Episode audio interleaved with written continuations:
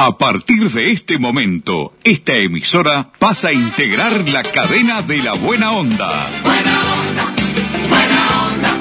Jorge Bonica presenta Buenos Días, Buena Onda, un programa interactivo, diferente, con noticias distintas, exclusivas y de actualidad. Buenos Días, Buena Onda. A partir de este instante, Jorge Bonica les brinda el programa de las mañanas. Buena Onda, Buena Onda. Cuando yo me muera, no quiero llanto ni pena, prefiero que se me pele bailando una rica plena. Y si no me muero tampoco me hago problema, porque tengo todo el tiempo de bailar hasta que muera.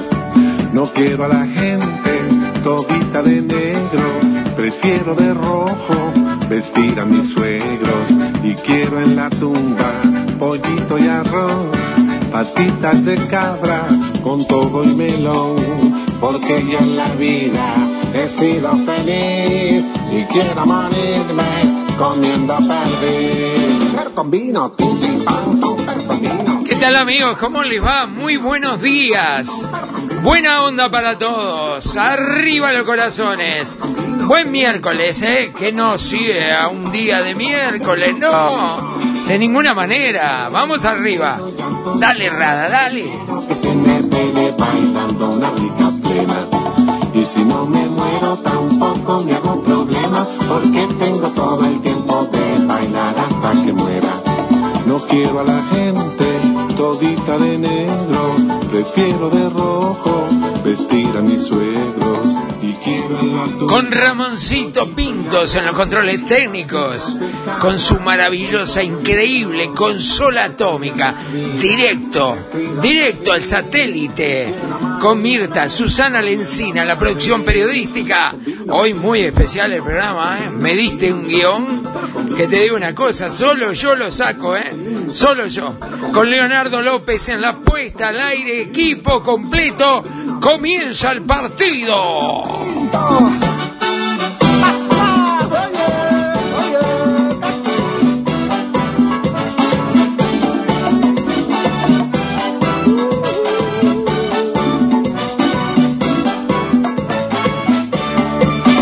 yo me muera no quiero llanto ni pena, prefiero que se me... Creo que sin lugar a dudas el tema principal de hoy que acapara, ¿no? Acapara Eh, la atención es eh, la rendición de cuentas que en forma personal eh, el presidente de la calle Pou realizó en el Palacio Legislativo ante la Asamblea General.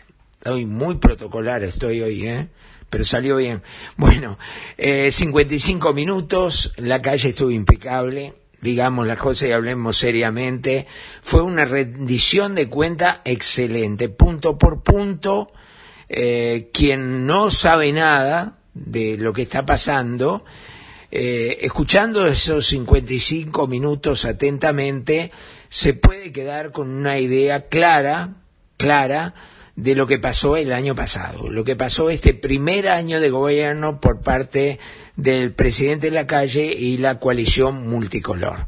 Fue un, una rendición formal, muy bien armada para mi gusto, muy bien armada por quienes lo ayudaron, lo asesoraron en cómo armarla, eh, y este, la calle estuvo impecable, la verdad, no tuvo ni un furcio, eh, mostró una soltura extraordinaria, eh, no solo estaba leyendo, sino que había partes que improvisaba, y tuvo una gran virtud, una gran virtud de que no se note cuál era la parte improvisada y cuál era la parte leída. Quizás hubo, si hay que marcar algo, eh, hubo un exceso en una parte que leyó, que, y pidió disculpas antes, eh, que leyó una montaña de cosas que se realizaron que eran eh, un cúmulo de cosas relativamente pequeñas, eh, que para mi gusto estuvieron de más. No quiere decir que no lo hizo bien, sino que esa parte estuvo un poco pegajosa, un poco con ganas de eh, de no seguir escuchando. Pero fue solo esa parte, que fueron unos diez minutos de los cincuenta y cinco minutos en la que monopolizó la palabra, y ante la Asamblea General completa, es decir, la Cámara de Diputados y de Senadores, los ciento treinta y un miembros, con la vicepresidenta sentada a su izquierda, Beatriz Argimón, hizo lo que es eh, constitucionalmente lógico, eh, una rendición de cuentas. Y recordemos que eh, esto mismo hacía el padre, que todos los años iba hasta la Asamblea General y rendía cuentas, ¿eh? Algo que está bien, que a mí me parece que se debería implementar siempre. Todos los presidentes de la República deberían ir ante el Parlamento y ante la Asamblea General a rendir cuentas de lo que hicieron. Así que no tengo más que palabras de elogios a lo que se cumplió realmente en forma protocolar. Y reitero una vez más, para mí eh, la calle Pou estuvo excelente desde que llegó al Palacio hasta que se retiró del mismo. Eh, deben estar muy conformes sus correligionarios este, por lo dicho, y los anuncios, eh, muchos anuncios que hizo eh, para el futuro, como por ejemplo anunció la extensión del seguro de paro parcial eh, para eh, los funcionarios que van a seguro de desempleo, que normalmente es, son seis meses y nada más, después tenés que reintegrarte o tenés que ser despedido.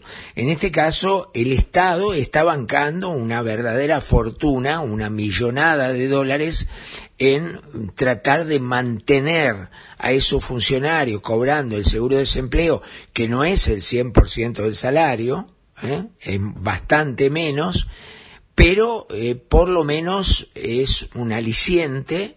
Primero, que no te despiden; segundo, que estás cobrando es este setenta por ciento aproximadamente de tu salario sin ir a trabajar, y mientras tanto lo que se espera es que eh, la empresa que te mandó seguro de desempleo se recupere, ¿eh? tenga cierta recuperación en ventas, en facturación, para poder decirle al empleado: volvé que te necesito.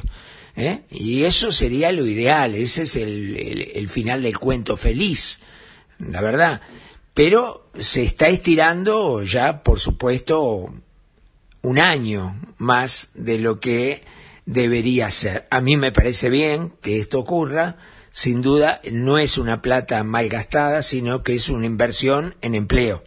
Porque recordemos que el desempleo aumentó, hay unas sesenta mil personas que perdieron el empleo porque cerró su empresa, porque cerró el comercio. Más de cuatro mil comercios han cerrado el año pasado.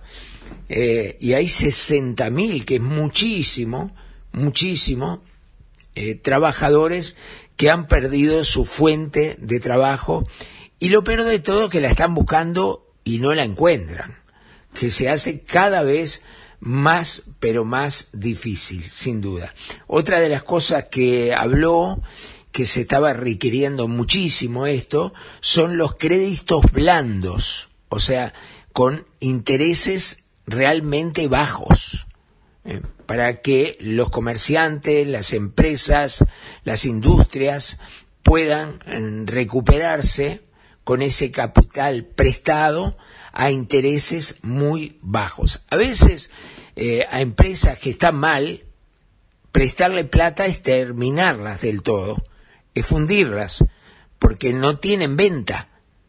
Al no tener venta, la empresa está paralizada. Entonces, el dinero que entra para tapar agujeros, deudas que se crearon, y de esta manera después, cuando llega la hora de pagar, no se puede pagar porque no se hizo plata, porque no se recuperó la empresa, y así terminan las cosas. Y tenemos muchísimos ejemplos eh, que han pasado en el Uruguay en mucho tiempo, inclusive empresas que bancó el Estado, como aquella de, de que iba a suplantar a Pluna de, de aviación, y que Mujica metió veinticinco millones de dólares, después Eh, se sumaron cinco millones más, y al final se perdieron treinta y cinco millones de dólares, fueron tirados a la marchanta realmente en una intentona que los ex empleados de Pluna tengan su propia empresa, su cooperativa de una empresa aérea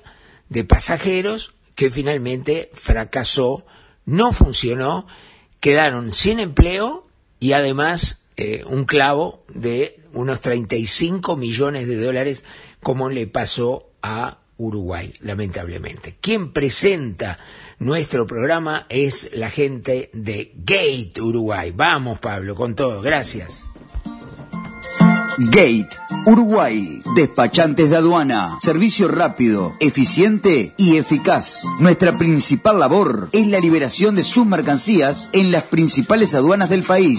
Consúltanos, te asesoramos sin costo. Email gateuruguay arroba gmail punto com, WhatsApp cero noventa y nueve, cuarenta y ocho, setenta y tres, veinticuatro. Gate Uruguay, despachantes de aduana.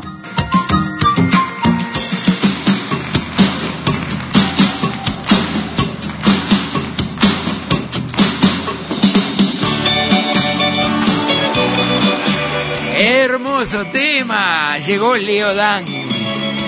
¿Cómo te extraño, mi amor? Qué linda canción, ¿eh? Qué linda letra. Escuchemos un poquito. Te extraño, mi amor, ¿por qué será? Me falta todo en la vida si no estás. ¿Cómo te extraño, mi amor? ¿Qué debo hacer? Te extraño tanto que voy a enloquecer. Ay, amor. Tienes que volver a mí. A veces pienso que tú nunca vendrás, pero te quiero y te tengo que esperar. Es el destino, me lleva hasta el final, donde algún día mi amor te encontrará. Ay, amor divino, qué lindo, che. Que volver a mí.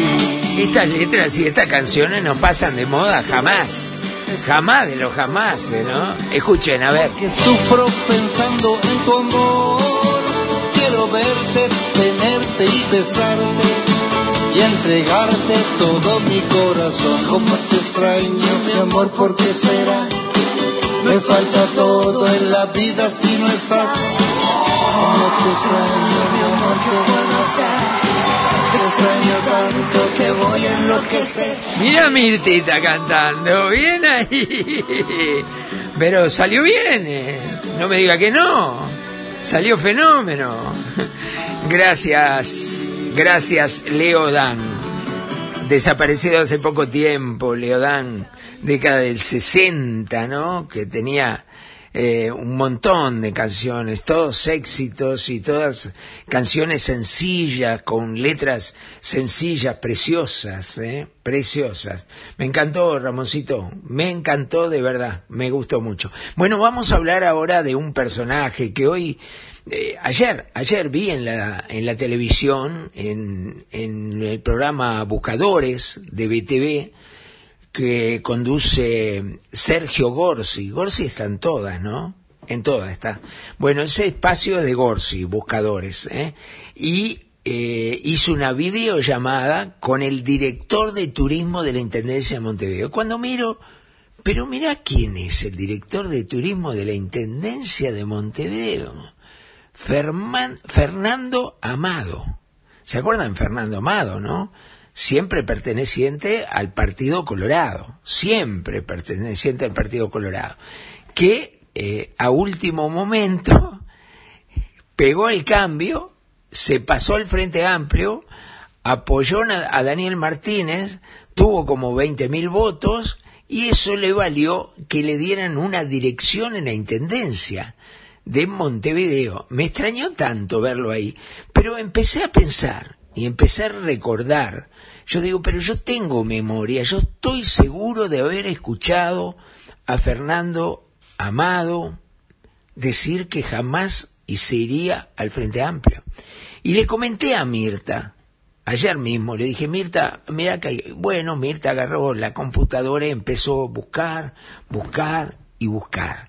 Y encontró una entrevista que le hiciera Emiliano Cotelo en su excelente programa periodístico, eh, que decía esto, ¿lo tenemos? Miren lo que decía, pongan atención, ¿eh? Cuando eh, todo el mundo hablaba que se iba al Frente Amplio. Fue a la radio para desmentir, y escuchen con qué ímpetu decía que jamás iría al Frente Amplio. Escuchen. Este, ¿hace cuánto, Emiliano, usted escucha que dice, no, Amado se va para el frente, Amado se va para el frente, Amado se va para el frente? Yo no me voy para el frente, y nunca lo pensé, y nunca este, estuvo arriba de la mesa. ¿Por qué? Porque yo no me iría nunca a un Frente Amplio que no condena, como tiene que condenar, dictaduras este, como la de Venezuela, este, una dictadura terrible, militarista, violadora de derechos humanos. Eh, no me iría a una fuerza política que lamentablemente perdió aquel eh, aquel principio ético de su fundación, eh, en donde una de las cosas que venía era rescatar la ética en la política y a terminar con las roscas blancas y coloradas en el gobierno y el amiguismo y el acomodo. Eh, no podría eh, sumarme a una fuerza política que perdió la mística de soñar con lo imposible para tratar de cambiar la realidad, y que además eh, tiene un déficit brutal en lo que tiene que ver con la educación, con la seguridad, con una cantidad de áreas, incluso con las políticas sociales. Bien, estaba seguro el hombre, ¿no? En ese momento estoy seguro, son tan chantas los políticos, tan chantas. Estoy seguro que ni soñaba irse con el Frente Amplio, que él estaba droga- dragoneando con el Frente Amplio para que le den pelota en el Partido Colorado, porque en verdad no le daban pelota, lo ninguneaban, ¿eh? Había armado su propio grupo, quería ser candidato a presidente en las internas. Entonces, en ese momento jamás pensaba, ¿vieron cómo le cayó? Empezó porque el Frente Amplio, esto, esto, esto, jamás me iría por esto, esto, esto, y un montón de cosas. Pero pasó un año... Solo un año, y esta decía el mismo Fernando Amado que ustedes recién escuchaban. Miren cómo en doce meses decía esto otro. Escuchen. El Grupo Unión de Izquierda Republicana, liderado por Fernando Amado, ex eh, Partido Colorado, anunció su apoyo a la candidatura del candidato del Frente Amplio, Daniel Martínez. Acá se viene cinco años de impulso progresista de Martínez. Cinco años de impulso progresista de Martínez. Eso se viene. Parece mentira las cosas que veo. Parece mentira las cosas que veo.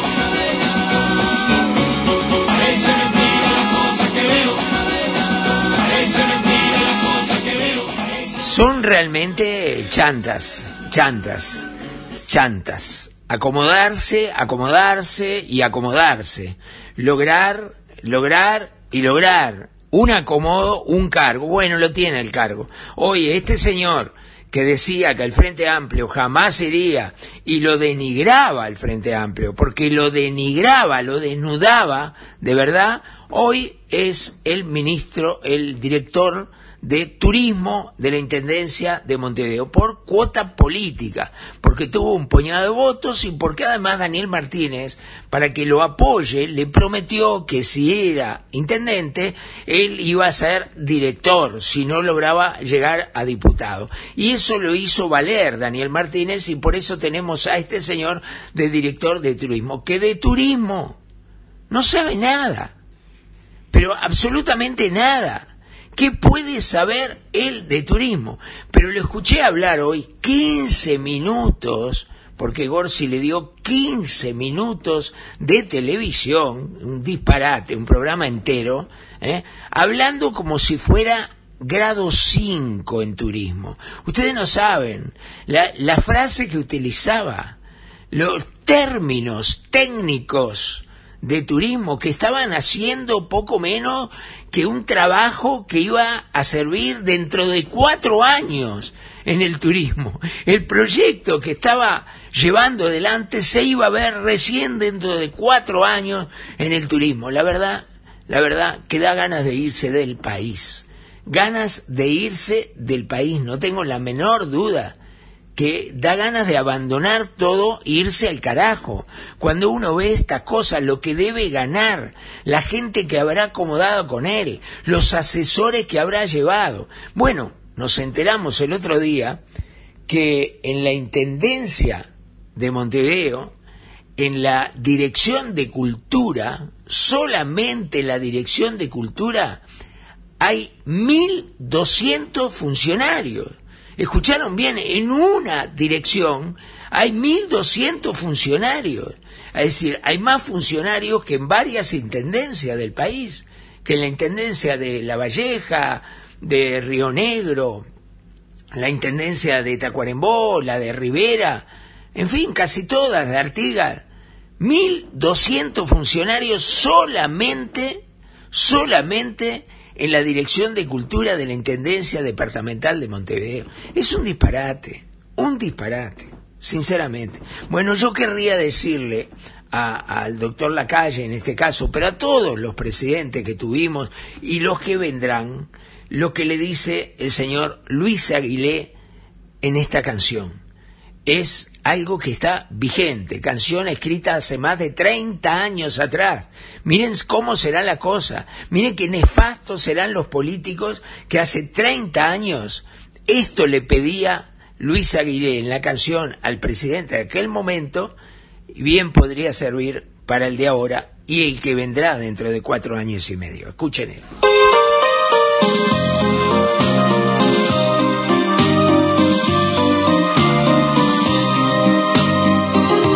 Yo soy un ciudadano común y corriente, solo tengo un voto que usted me ha pedido, como a tanta gente a la que ha convencido, y yo se lo he otorgado esperando confiado a que llegue ese día en que vea cumplido al pie de la letra lo que ha prometido. Sé muy bien que no es fácil gobernar todo un pueblo sin tener problemas, repartir las riquezas llevándole a todos el pan a sus mesas. Y vamos a esperar que usted pueda lograr, sin hacer excepciones, que a la cárcel irán los que deben pagar todas sus corrupciones. Que se imponga la ley, no queremos perder nuestra forma de ser. Somos gente de paz, que no tenga ocasión de ganar el ladrón. Porque usted nos juró proteger la nación. Me han venido a encuestar porque quieren saber qué esperamos de usted. Que la inseguridad con la que hay que acabar sea una prioridad. No sigamos igual, esto va para mal, hay que entrar en razón.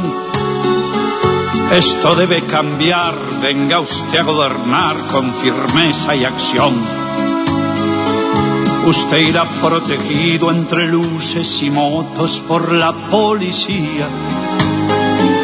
Y nosotros estamos expuestos al crimen de noche y de día.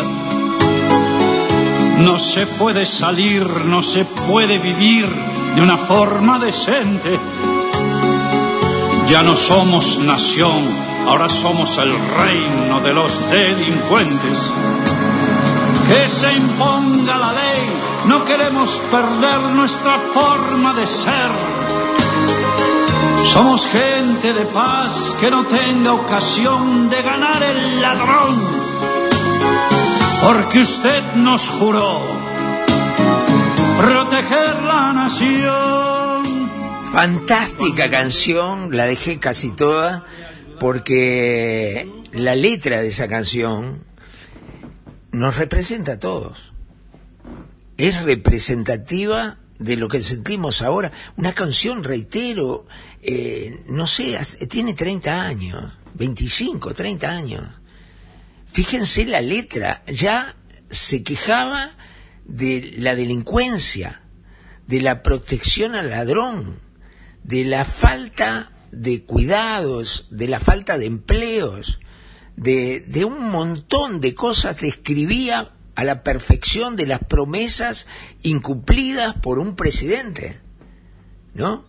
Hace treinta años, esto no cambió nada, no cambia nada, lo que cambian son los nombres, los nombres de los políticos, los nombres de los diputados, algunos senadores, de diputados que permanecen treinta y cinco años permanentemente siendo reelectos porque se acomodan, porque los acomodan, porque ellos mismos participan en el armado de las tristemente célebres listas sábanas, culpables de ver las mismas caras permanentemente durante años, hasta se mueren siendo senadores o siendo diputados, se mueren, se mueren de viejos, se mueren de viejos, gente que conoce el mundo con nuestra plata, conocen las principales ciudades del mundo, se alojan en los principales hoteles del mundo, almuerzan o cenan en restaurantes cinco estrellas o cinco tenedores, como se dice, ¿no? Realmente es lamentable, lamentable que no nos demos cuenta que todo ese entorno, todos esos gastos eh, faraónicos de Palacio Legislativo, ciento cincuenta millones de dólares por año nos cuesta el Palacio Legislativo y todo lo que hay adentro. Lamentablemente, lamentablemente, lo digo con, con mucha tristeza, mucha tristeza, nos gana el sistema, siempre nos va a ganar.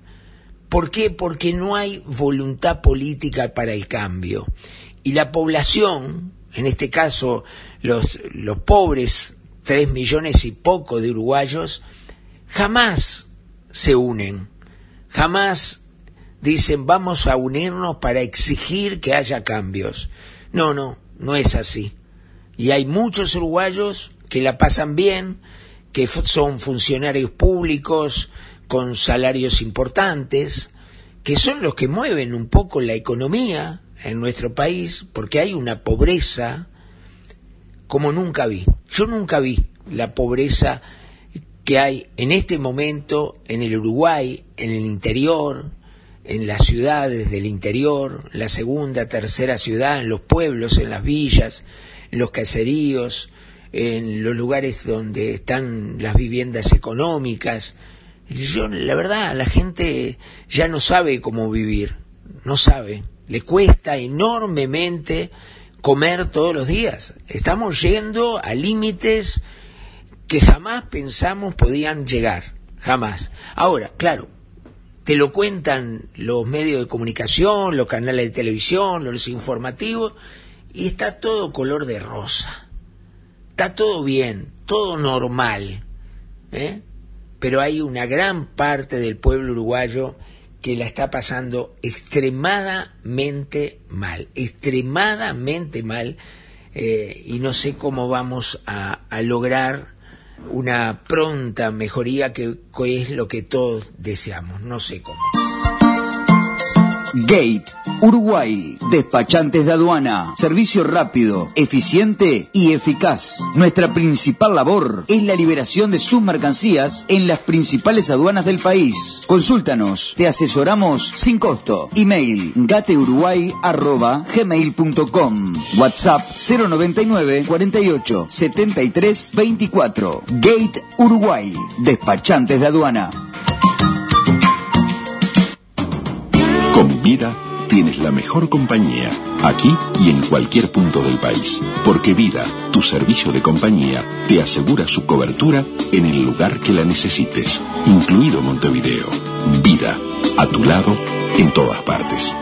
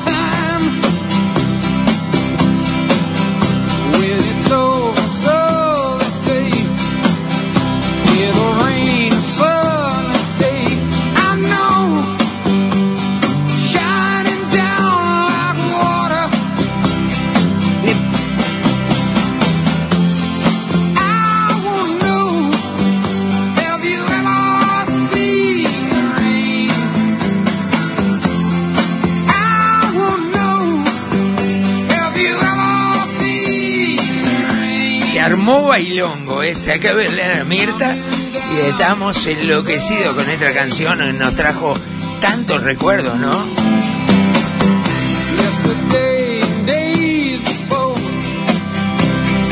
Nos queda poco tiempo, ya tenemos que cerrar, qué lástima, tenemos que cerrar, qué linda canción, me encantó eso, ¿eh? Me quería hablar de ética, acá hay un mensaje de ética, pongan atención, porque este es un mensaje que está, está circulando eh, en internet y creo que merece la atención para ir finalizando nuestro programa. Atención, mirá. Le preguntaron al gran matemático árabe Al Juarizmi sobre el valor del ser humano y así respondió. Si tiene ética, entonces su valor es uno. Si además es inteligente, agréguele un cero y su valor será diez. Si también es rico, súmele otro cero y será cien. Si por sobre todo eso es además una bella persona, agréguele otro cero y su valor será mil. Pero si pierde el uno, que corresponde a la ética, perderá todo su valor, pues solo quedarán los ceros. Sencillo, sin valores éticos ni principios sólidos, no quedará nada, solamente delincuentes corruptos y malas personas.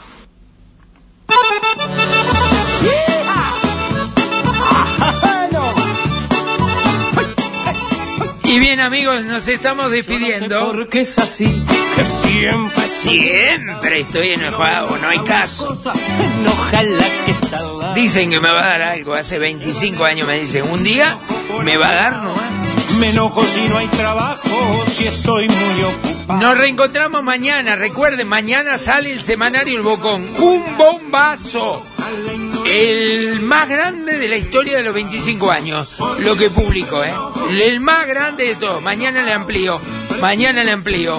Están atentos a la cadena La Buena Onda o hacete suscriptor a través del cero noventa y ocho, tres cuarenta y cuatro, dos veintiocho y vas a tener el semanario El Bocón en tu celular mañana tempranito, como dice el país cuando canta el gallo. El Bocón, primero siempre, dale. Ramoncito, muchas gracias por todo, querido amigo, lo quiero mucho, cuídese mucho.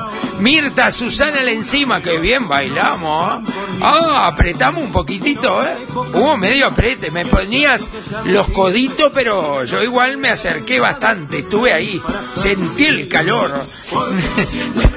Leonardo López, ¿para qué te pones colorada, bobona? Si nadie te está viendo. Leonardo López, gracias por todo, por la puesta a punto. Nos reencontramos mañana con ganas, con entusiasmo, con pasión, con mucho entusiasmo y con mucho coraje. Chao, que pasen bien. Puedan cumplir su misión. Me enoja el equivocarme, me enoja tener razón. Me enoja que no haya gente o que esté lleno el salón. Me enojan los temas malos y hasta una buena canción. Buenos días, Buena Onda. Un programa interactivo, diferente, con noticias distintas, exclusivas y de actualidad. Buenos días, Buena Onda. El programa de Jorge Bonica. Buena Onda, Buena Onda. Gracias por su participación.